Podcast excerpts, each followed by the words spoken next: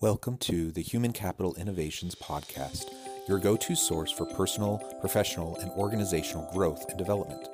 We hope you tune in often for all things people management, organizational development and change, organizational leadership, and social impact related. Maximize your personal and organizational potential with Human Capital Innovations Podcast.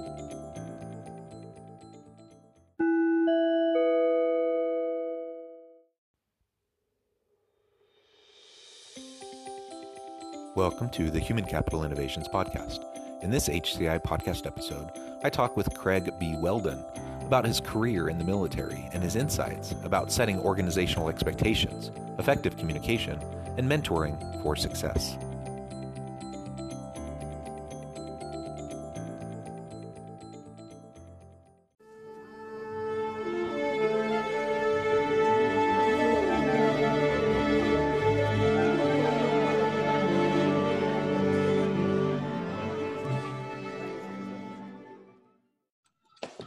Craig Whelden, welcome back to the Human Capital Innovations Podcast. Thanks, John. Happy to be here again. Yeah, it's great to have you back. Um, you joined me on an episode, what, maybe two or three weeks ago, and we had such a good discussion and we really ran out of time and didn't have a chance to get into everything and so we thought we should just reschedule uh, and and have you back on soon so we could continue the uh, conversation so today we're going to continue to talk more about your book, and I'll introduce um, that in just a moment. Um, and focus primarily on setting organizational expectations, effective communication, and mentoring for success. Uh, as leaders, we have a lot of opportunity to do all three of those, and uh, I think exceptional leaders do them very well. So we'll have a good conversation uh, about all of those. As we get started, I did want to share Craig's bio with everyone. Uh, in case you didn't catch the last episode that he was on, I want to make sure you know a little bit about his background. Craig B. Whelden's uh, leadership journey began as an Eagle Scout at the age of 14. 30 years later, he was the youngest general in the United States Army, combined with another nine years as a member of the Senior Executive Service with the U.S. Marine Corps. He has led thousands of soldiers, sailors, Marines, and civilians while serving 10 years in Europe and another 12 in the Pacific. In 2011, he was in, uh, inducted into the Purdue University Tri Service ROTC Hall of Fame. In March 2019, he published Leadership The Art of Inspiring People to Be Their Best, winning three National Book Awards and attaining number one international bestseller status on Amazon.com. Craig is now a global Fortune 500 speaker and lives in Bluffton, South Carolina. Uh, thank you again for joining us. Uh, you know, as we discussed last time, an incredible background uh, and, and career trajectory that you've had to find yourself at this place now where you get to give back and share uh, with with leaders across the world to help them learn how to better improve their uh, their approach with their teams. Uh, I'm really looking forward to this conversation. Uh, anything that you would like to share uh, with listeners, uh, just so they can get a more of a sense of who you are, where you came from. Um, they can hear you know more extensively about your story in the last episode if they want to go back and look at the the show archives. Um, but any kind of a, sh- a short um, nutshell kind of summary. Yeah, John. So about two and a half years ago, my wife uh, said she was ready to move on to the next chapter of our life. And it's a bit of a surprise because we were living in Hawaii at the time. And I thought we were going to die in Hawaii. Uh, she said, I want to go back to the East Coast, be closer to family. So that's the reason we're here. And so when I started contemplating the next chapter in my life, which is what I'm doing now, somebody asked me, What do you want to do next? And I said, I want to give back decades of leadership and life lessons uh, to the next generation that's what I'd like my legacy to be. Um, and they said, well, you ought to write a book. And I remember telling them at the time, wow, are you kidding me? I can't write a book. That was kind of intimidating for me. I'd never written a book. I'd spent 40 years in and around the military.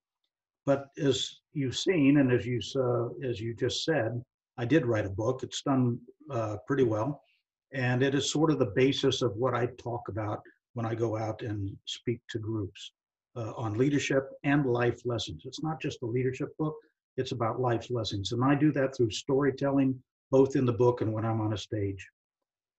Yeah, thank you for that.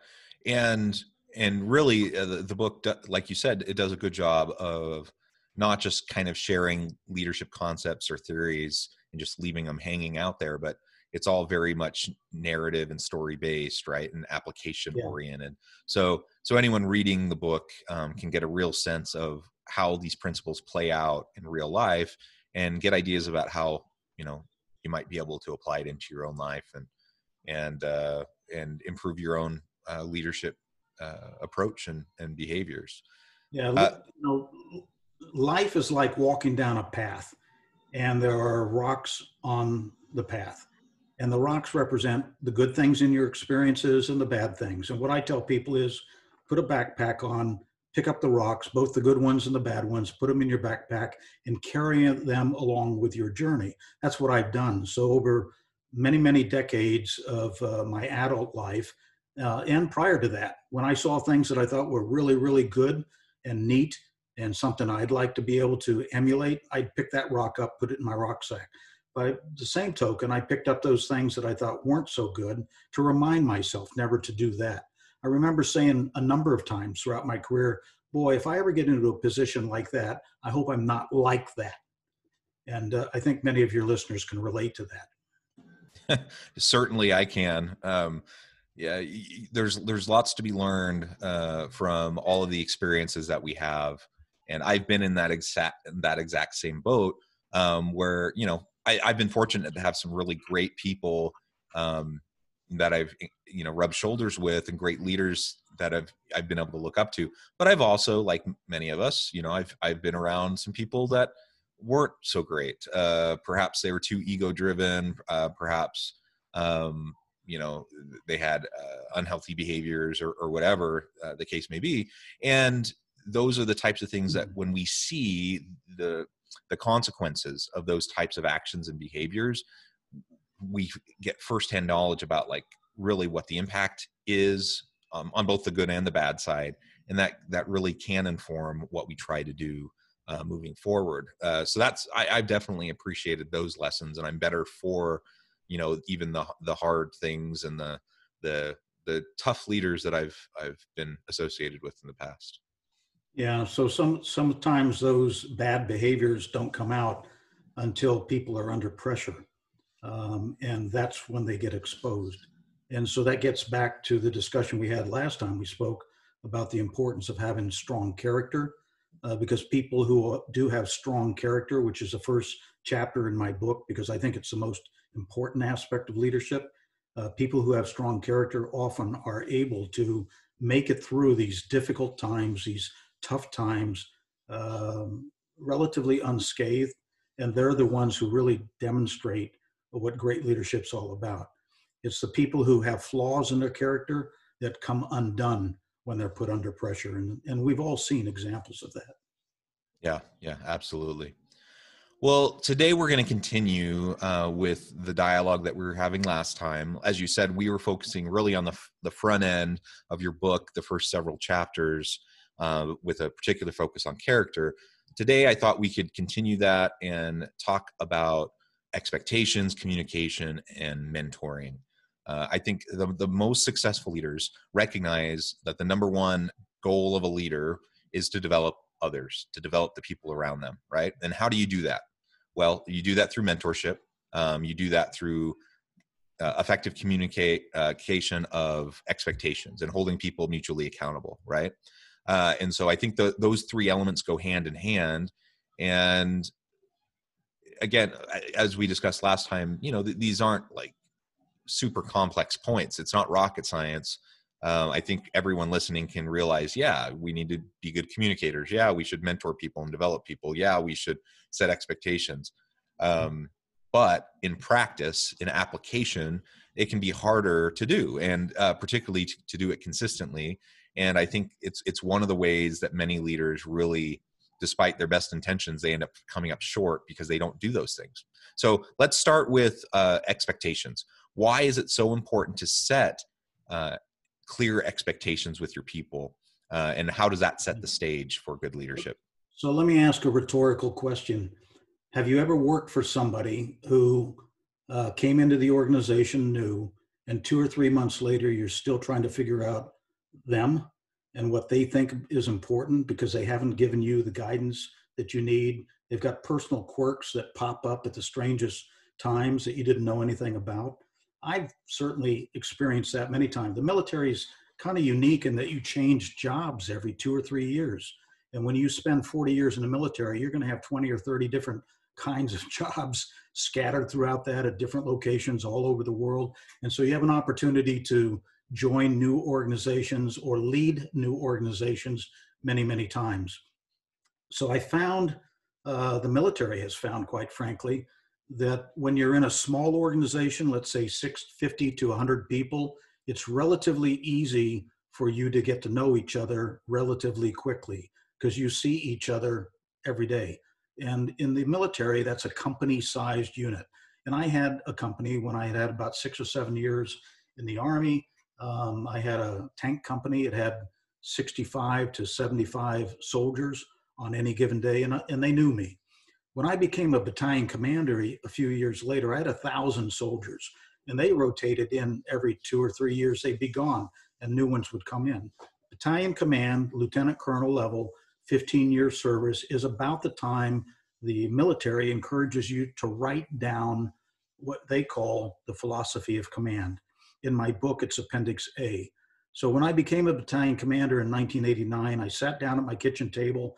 This is the days before word processing and computers and all that. And with a yellow legal pad, I wrote down what I thought was important for the organization which I was about to take charge of, to be the CEO of, to be the commander of for the next two years. And I did that several months before I took the flag and took the command uh, title. And then I sent it out as a draft to 10 or 15 people who knew me very, very well. And I said, This is the way I think that I think. you know me very well. Tell me if I'm looking in the mirror and seeing what I think I'm seeing. And I got some good feedback, and I did some editorial changes to this document. But at the end of the, this this process, I felt very, very comfortable that the document I was about to issue on the very first day of my command reflected me and reflected what I thought was important for the organization. And I issued that on the very first day. And then again, in the military, it's called a uh, philosophy of command. In the civilian world, it might be called a corporate vision statement uh, or a mission statement or a combination of something along those lines. It almost doesn't matter what you call it as long as you actually do it. Uh, and then once a month, I would have a newcomers meeting. Every time we got newcomers into the organization, we typically would have 10, 20, or 30 or so every month because, again, it was a thousand person organization. I would have a, a meeting with all of those newcomers and I would talk to them about what was in this document. And I would tell them, these are my expectations. This is the direction I expect this organization to head. And these are my uh, priorities. And these are my non negotiables. I had certain non negotiables uh, at, at West Point, the military academy. Uh, they have one that says, You shall not lie, cheat, or steal, or tolerate those who do. And just this morning, just this morning, I saw breaking news that they have a cheating scandal of something like 70 cadets at West Point uh, who have violated that basic code. But back to the philosophy of command. I issued that on the very first day. I had monthly meetings with newcomers, and then I gave them a copy. And I wrote it at a level that everybody could understand because that gets at the communications aspect. You got to make sure that when you communicate something, whether it's in writing or verbally, you connect to your audience in some way. So if it's a six year old or a 60 year old, if it's a male or a female, an American, a foreigner, um, a liberal, a conservative, it almost doesn't matter who you're talking to. If you have a message that you need to communicate, you need to understand who it is you're talking to, who it is you're writing to, who's your target audience, and then connect to them in terms that they best understand. Uh, I often, and I'm not picking on them because I love them, but people in the IT community often will talk to each other in what I call IT speak, techno speak. And I have no clue what they're talking about. I just got off the phone with my 95 year old mother about two hours ago trying to help her fix her Kindle because she'd lost her internet connection. And I had to talk to her in terms that she understood uh, not seeing her Kindle to help her get back online. Uh, that's that's what I'm talking about. So effective communications, absolute critical skill for effective leadership. Talking to people in terms they understand. Somebody once said, "It's not what you say that matters; it's what the other person hears." And no truer words could be said, I think. And then telling people early on what your expectations are, and uh, and what your quirks are, if you have any quirks. Let me tell a short story if I can. I once worked for a three star general, and uh, he came into the organization on his very first staff call. It was nine o'clock in the morning on a Tuesday, I think it was. We went into the conference room. He obviously sat at the head of the table. All his staff sat on uh, uh, along the side. I was his deputy at the time. And there was a clock on the wall directly opposite from where he sat. And he was not saying anything. It was about, you know, people were strolling in two, three, four, five minutes before the meeting started, and they sat at their designated place. And when the second hand hit nine o'clock on that clock, he turned to his aide and he said, Close the door and lock it. So his aide closed the door and he locked it. And there were two staff members that were not in the room. They were late. And um, they showed up a minute or two later and they couldn't get in. And they knocked on the door, you know, like, hello, can I get in? And the commander turned to his aide and said, don't open the door. So he was making a point about punctuality, which is a thing for him. And I'm not knocking that because I think that's important.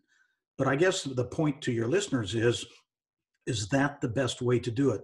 Because that, quite frankly, humiliated those two senior officers who, for perhaps a good reason, may have been late. I don't know what the reasons were, but maybe it wasn't a good reason, but maybe it was a good reason.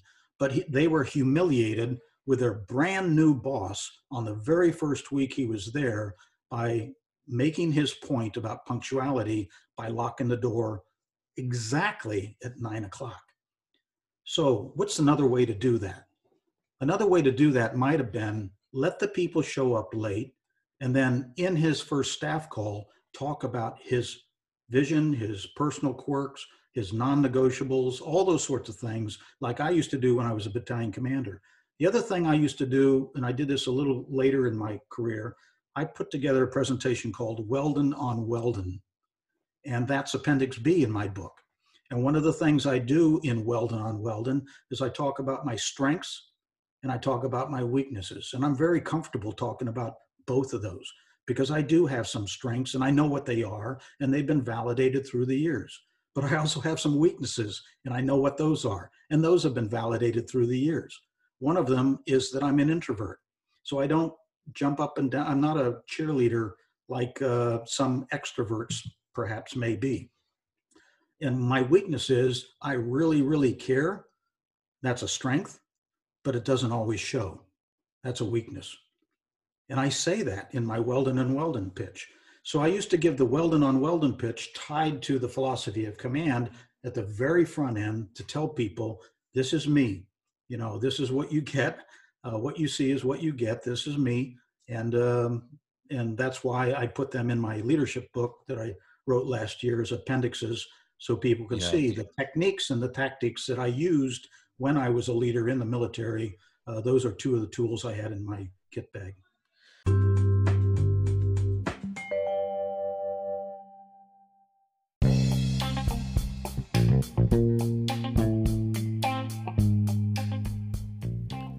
I'm excited to announce the publication of my new book from HCI Press, The Alchemy of Truly Remarkable Leadership ordinary, everyday actions that produce extraordinary results.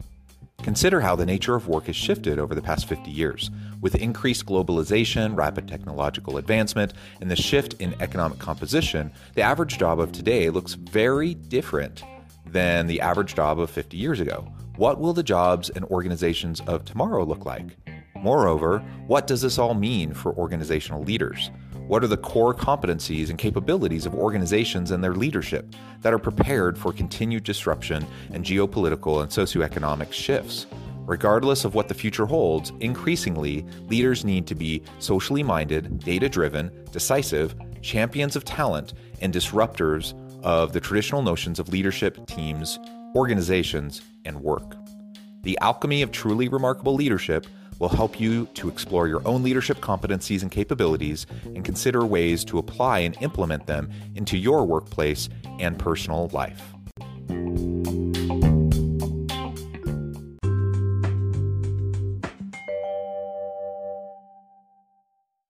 Yeah, and I mean both of those elements are so important the the expectations and the communication and you just illustrated how they really do go hand in hand. And a lot of it comes back to transparency right? You were vulnerable and transparent with your people. It's hard to set expectations if they don't know where you're coming from right, right. and so you have to find ways to effectively communicate that to them. Uh, and i liked uh, i liked the the newcomer meetings that you had. Uh, drafting a statement that you could share with everyone so they could have a sense of who you are, what your approach is. Uh, those are great mechanisms to be able to do that. Uh, I think equally important is, you know, when we're leading people, we share our expectations with them, um, but we need to hear and listen to their expectations for us, right?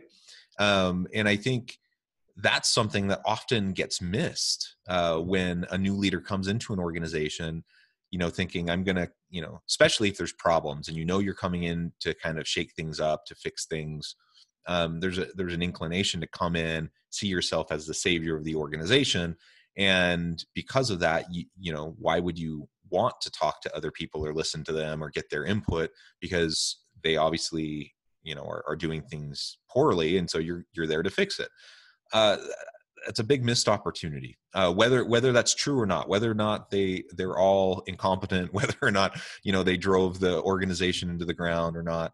Um, there's a fundamental principle of leadership around communication and expectations, and that is that it goes both directions.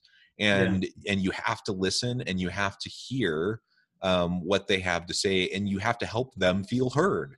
Uh, and it, it's it like you just said with with being an introvert and and always caring but not always showing it.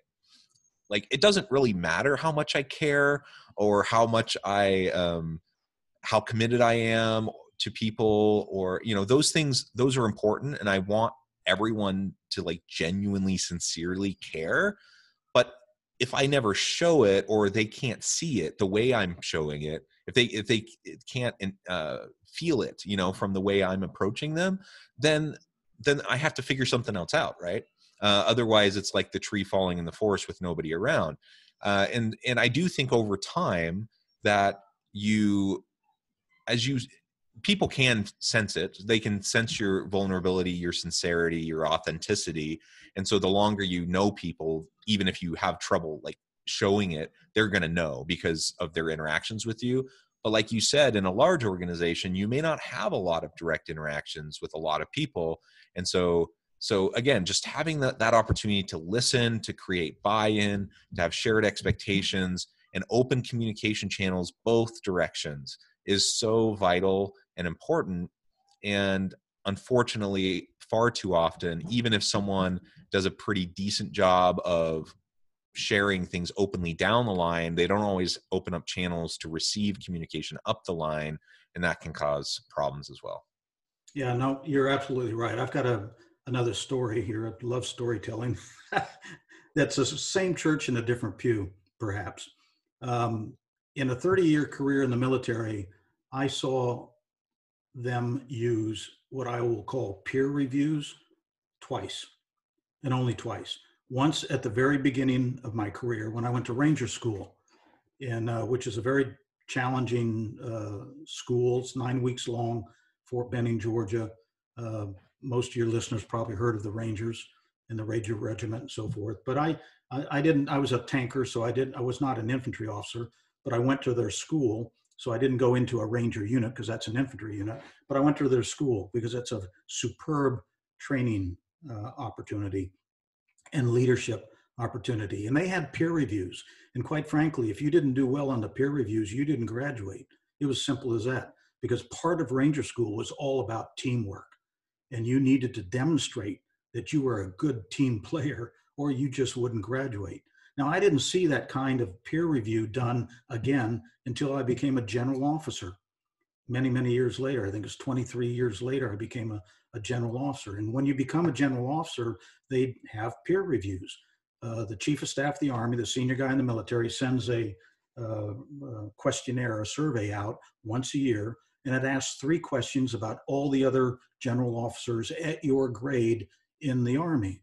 So, for when you're a brigadier general, a one star, the first time I saw that, uh, after 23 year hiatus from Ranger School, I got this questionnaire. It asked three questions Do you know this officer? And it listed all the other one stars. If yes, would you recommend him for or her for promotion? And would you recommend him or her for command? And that's it. And they some all the input went into some kind of algorithm that was provided feedback to the chief of staff of the army to help him decide which generals were going to be leaders and which generals were going to be staff officers and which generals needed to be promoted because of their leadership skills. That was the only two times in the, my entire 30 year career that I saw uh, uh, any kind of feedback like that. The gap between had none of that. Now, break, break, fast forward. I'm now a senior executive for the Marine Corps. And part of the senior executive service in the federal government uh, uh, sends you to schools every three years. And as part of being a senior executive, you have to get a 360 degree evaluation every three years. And so I went to a course called Leadership at the Peak at uh, Colorado Springs, four and a half days. It was all about self uh, reflection. And prior to going to the course, uh, they sent surveys out, and I had to provide them a list of 15 to 20 people people that worked for me, people that worked with me, and of course, my boss. And all those people filled out that anonymously, except for my boss, because I only had one boss. But I didn't know who was providing input, what they were saying. But when I arrived at the course, there were only 12 students in the course, and I was the only one from the federal government in the course. Everybody else was a C suite uh, person, CEO, COO, CIO, CMO, whatever the case may be. And they had these charts up on the wall with no names on them and uh, a chart that kind of reflected the character traits, the personality traits of each of the students in this course as seen from the views of their subordinates, their coworkers, and their boss, and oh, by the way, of you yourself, because we had to fill out the same survey. And it was interesting to see that well over half of the 12 charts that were up there had dramatic gaps between the how the people who were in the course saw themselves and how others saw them. And of course, the course was all about how do we bring that together? How do we close that gap so that we're telling the emperor he's not wearing any clothes, if in fact he's naked? Um, so it was a fascinating course. Mine happened to be very, very close to each other. And I think part of the reason was because I had a pretty good self uh, sense of self awareness. I understood, I thought, how people viewed me, and it got validated when I got there. Um, so when I looked in the mirror, I saw the same thing that other people uh, were seeing. One other story, if I can. When I applied for that job um, in 2010, one of the questions that was asked of me in the interview was okay, you have 30 seconds in an elevator to tell the selecting official why you're the right person for this job. What would you say? And I said to, in response to that question, I said, well, first of all, I don't think I'd repeat all my qualifications because I would have assumed that the selecting official would have seen my application or my resume and would know what my background was. So I wouldn't talk about that. What I would tell him was, you can talk to anybody who knows Craig Whelden, anybody I've worked for, anybody I've worked with, or anybody who has worked for me, and they will all say the same thing about me. And I was comfortable enough in saying that. I was basically saying, I'm an open book. I'm not a Jekyll and Hyde. I'm not a duplicitous kind of person. I'm not bipolar. You won't hire me and then discover two months later that I'm some crazy dude that treats his subordinates one way and his boss a different way. I've worked for people like that. You've probably worked for people like that.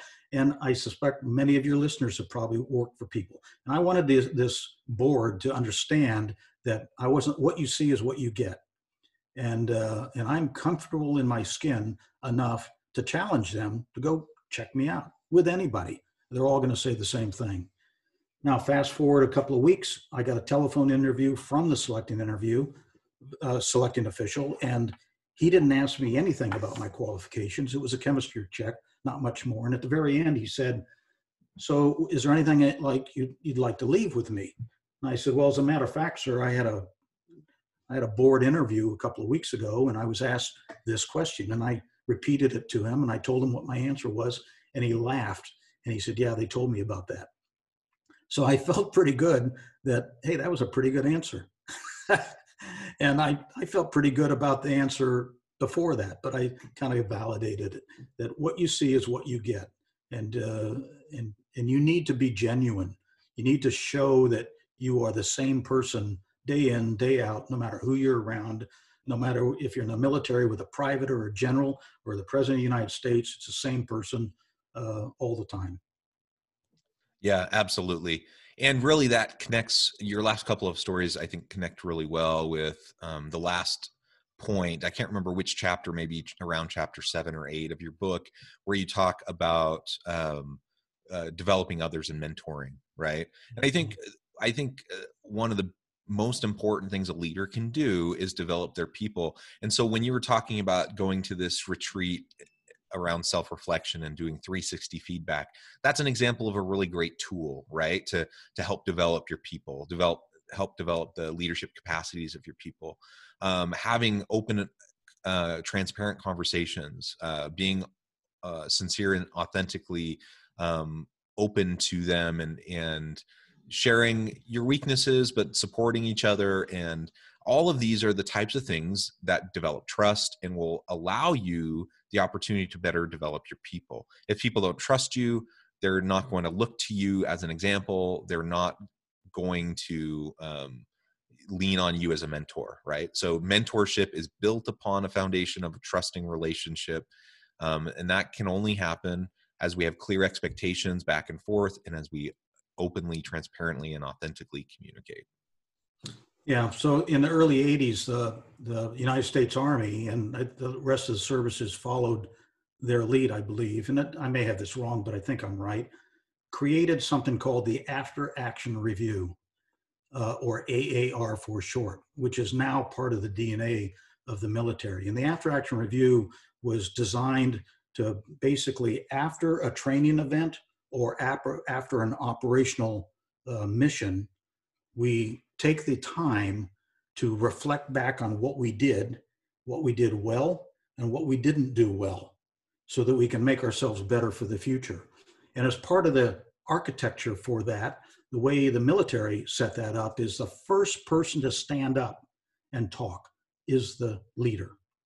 And it's the leader's job to basically say, all right, here are the mistakes that I made in this training exercise or in this mission. You basically are baring your soul, you're becoming transparent, and you're demonstrating to the rest of your team the, the openness that you're showing and you're admitting to your own mistakes that you made and what you could have done better so that they can then follow your lead and get up and talk about their role in the training exercise or in the mission and what they did right what they did wrong and how we can make it better. But we fine tune this over time to make it an, an exceptionally good tool for uh, reflecting on uh, what, what did we just do? How well did we do it? How can we make it better? And demonstrating to the team that the leader is willing to stand up and admit their own mistakes at the very beginning to set the tone. Something that I've seen a number of foreign armies and foreign militaries not do. And it was because uh, they will never admit failure. And that's part of the reason they're not as good as the United States military. Yeah, I, I know that there's this idea that if you admit weakness, um, if you apologize, uh, if you if you show vulnerability, that somehow that reduces your power and influence. Um, that's such an old school mentality that just doesn't play out in the real world today. Uh, it's it's the opposite. So people because people can see through it. So so they know when you're blustery and they know when you're hiding things and they don't appreciate it. They they want someone who's going to be open and transparent with them and vulnerable. Yeah. And they'll respect you for it. Um, they they won't look down on you for it. They'll respect you for it. Yeah, trust is uh, extremely important. That's the reason it's chapter two in my book. yeah, well, Craig, it has been a real pleasure talking with you again. Uh, just like last time, the time has flown by. Uh, we're we're at the end of our time together today.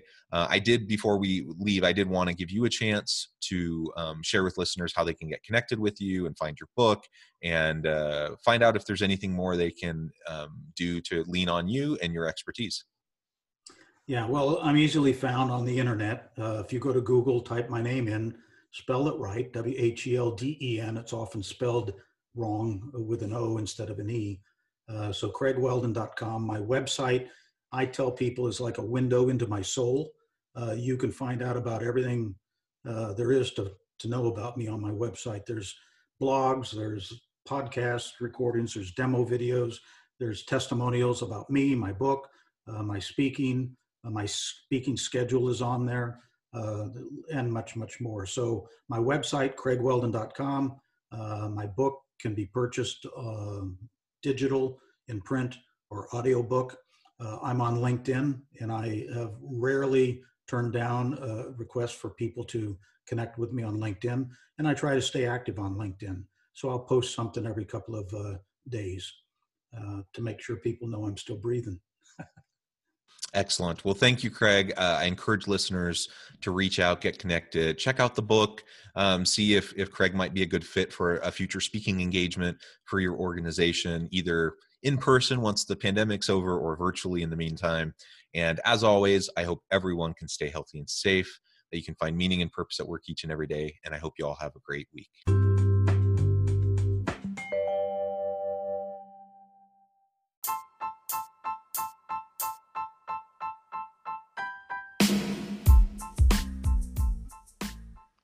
We are excited about the launch of HCI's new magazine, Human Capital Leadership. Human Capital Leadership is a free, interactive e magazine designed to help individuals, leaders, and organizations find innovative approaches to maximize their human capital potential. We will be publishing issues quarterly in August, November, February, and May. Check out the first issue and let us know what you think.